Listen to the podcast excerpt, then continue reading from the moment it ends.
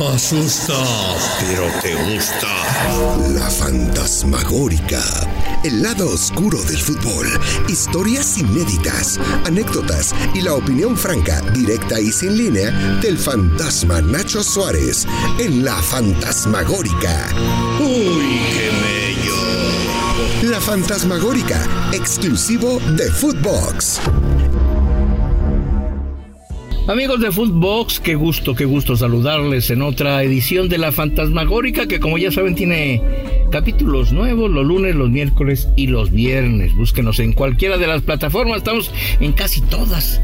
Es semana, semana de semifinal de Cenicientas. A ver, díganme, neta del planeta. No sé si le vaya usted a Pumas o le vaya al Atlas, pero yo creo que en sus sueños Guajiro sí pensó, oh, pues ojalá este año sí lleguemos, por ahí nos vaya bien. Pero no creo que hayan apostado a que llegaban a una final o que estarían disputando una semifinal. Es en un sueño Guajiro. Qué bueno que están porque son dos aficiones muy maltratadas por sus directivas en los últimos tiempos. Hoy en este la fantasmagórica. Vamos a contarle la historia de Andrés Lilini. ¿Quién chingados es Andrés Lilini? ¿Cómo es que llegó a México y llegó primero para Pumas donde nadie lo conocía? ¿Cómo es que se quedó en Pumas después del desmadre que es esa directiva eh, con, eh, con ese presidente que impuso el rector? En fin, ¿cómo chingados llegó a Lilini? ¿Cómo es que fue a Rusia? ¿Cómo es que se casó en Rusia? De esto y más. Vamos a oír al propio Lilini que platicó con nosotros.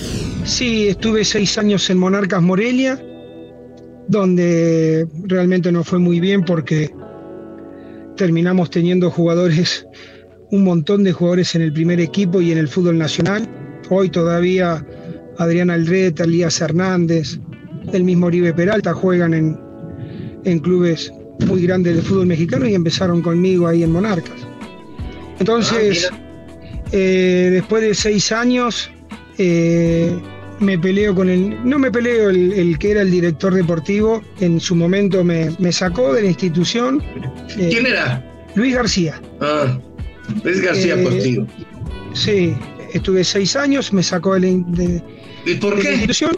Me sacó de la institución por diferencias. La verdad que yo con él tenía una gran relación muy buena relación, estaba muy convencido de lo que hacíamos, eh, pero después eh, llegó Tuca y, con Tuca llegó un señor que se llamaba, su auxiliar que se llamaba Hernández, y empecé a tener mala relación con él y bueno, optaron por, por quedarse con él, que después se hace cargo de fuerzas básicas cuando yo me voy, eh, Hugo Hernández creo que es. Y bueno, y decidieron prescindir de mis servicios. Yo me voy en agosto y en diciembre me llama Boca Juniors. Eh, yo solamente conocía al gerente de fútbol de Boca Juniors por una relación en, en algunos torneos internacionales que nos habíamos cruzado y me dijo, mira, Mauricio Macri se está yendo del club y quiere dejar a gente estudiada, no quiere, eh, quiere ver si puede dar un paso, nos está haciendo falta un director general.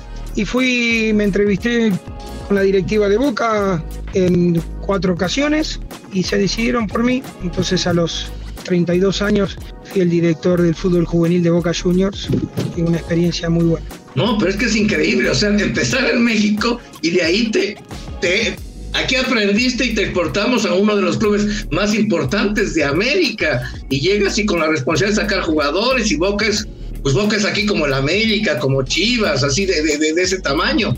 Sí, tuve una, una gran es un club sumamente grande con presiones, imagínate, eh, muy grandes.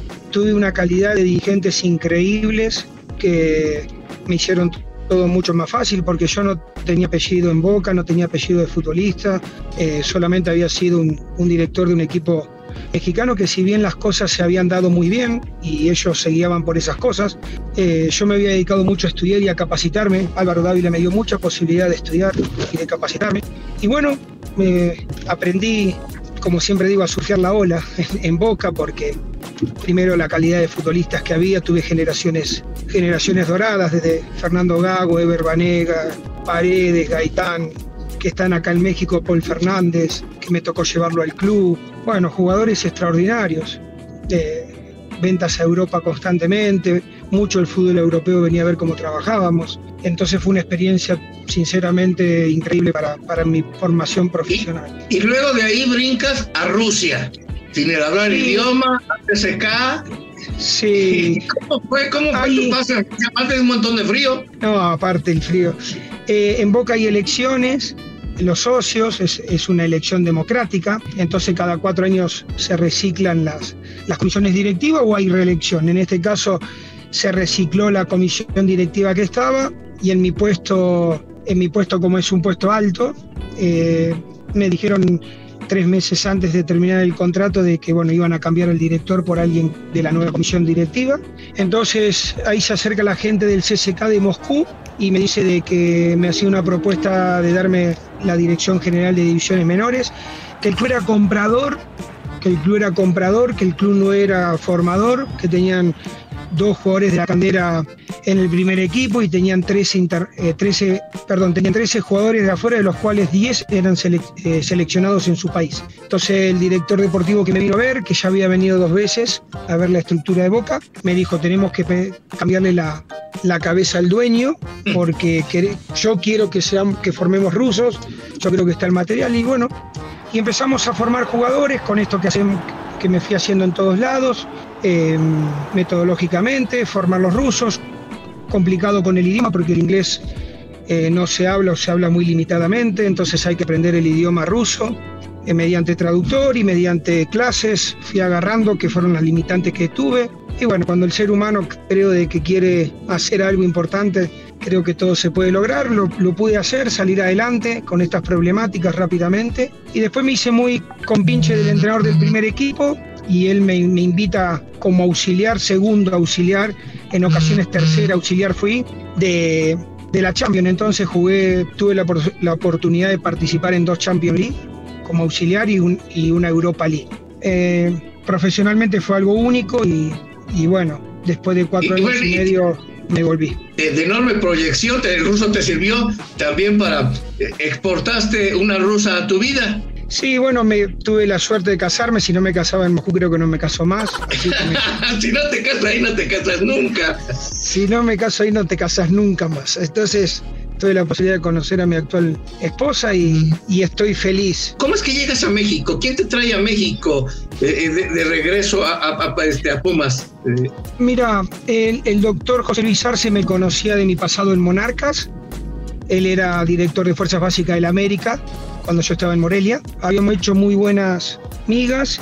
El presidente Rodrigo Ares le había pedido a un, a un director de básicas, habían entrevistado a un par de personas, al final fue David Patiño el que, el que queda en el cargo, y a la semana que David asume, lo, lo, le dan la oportunidad de primera división, entonces vuelve a quedar el puesto vacío me dicen a mí si tenía ganas de volver. Yo ya estaba enfocado mucho en, en, ser auxiliar, segundo entrenador de primera división, pero dije que Pumas, hay ciertas cosas que en la vida pasan una sola vez y me, pare, me, pareció de que Pumas era una sola vez para mí pasar y volver a la formación que al final es para lo que realmente me preparé y lo que realmente creo que la pasión que tengo. Y le dije que sí al doctor Arce, vine, me entrevisté con, con Rodrigo Ares y me dijo inmediatamente que sí y bueno, empecé, empecé con todo esto que hoy está sucediendo y, que tengo la suerte de verlo lo que empecé a verlo jugar en primera división.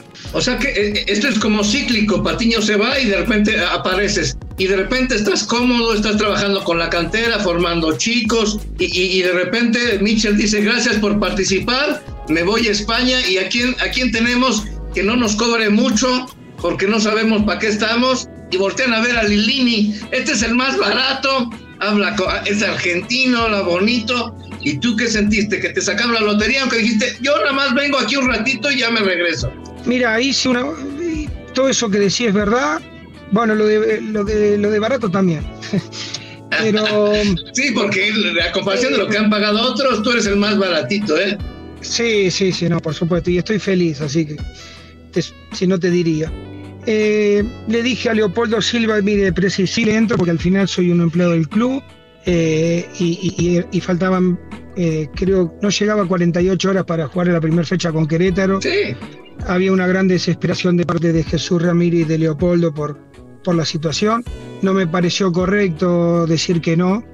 Sí traté de, de decirle de, de, de ver si me podía acompañar gente de, del club y esas cosas para inmiscuir a todo el club, ¿no? Y bueno, me dijeron que sí. me dijeron ayudanos a, también a conseguir un entrenador. Eh, y estas dos fechas, estas dos primeras fechas. Y bueno, Jesús fue proponiéndoselo a diferentes eh, personas, o no se arregló, o, no sé por qué, y a la segunda fecha me dice el presi, viene una jornada triple, Andrés, te pido por favor que la juegues, que no nos dejes. No habíamos perdido las dos primeras fechas nosotros. Y le digo, sí, presi, pero por favor, después de la quinta quedamos en algo. Y bueno, jugamos cinco fechas, no perdimos, no habíamos perdido. El equipo se veía bastante sólido, entonces vinieron los, los jugadores más grandes por un lado, el presidente y Jesús Ramírez eh, y Robles eh, por el otro. Y, al final me siento con el presidente y le digo, Presi, me dice, ¿podés seguir hasta fin de año? No. Digo, sí, sí, sigo, sigo porque.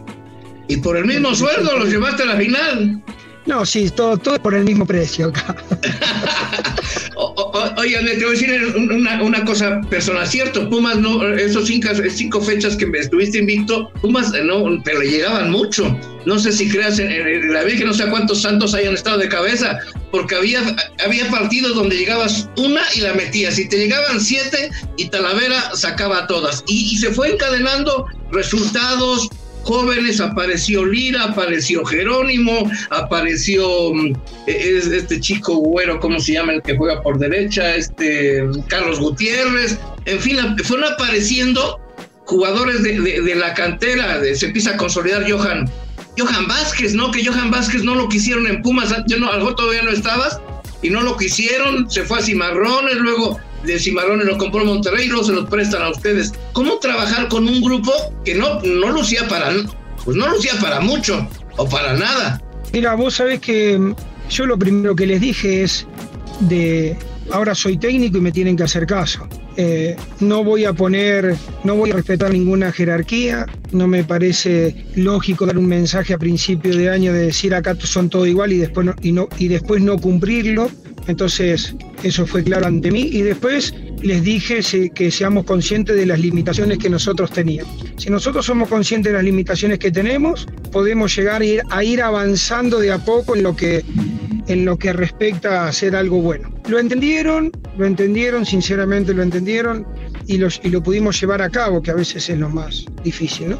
Eh, tenés razón en esto de que se nos fueron dando resultados, porque vos fijaste que en ese torneo Talavera fue, El héroe. fue, alguien, fue alguien especial para nosotros que tuvo gran incidencia en jugar una final, ¿no? Él y Julio González, porque al final Julio tapó también partidos con Pachuca y, y la semifinal y terminan siendo figuras. Y vamos a este torneo fantasma, el que no nos metemos a la liguilla y fuimos la segunda defensa, la segunda mejor defensa. Tala tuvo un promedio de 1.5 llegadas por partido y no nos pudimos meter porque no pudimos hacer goles.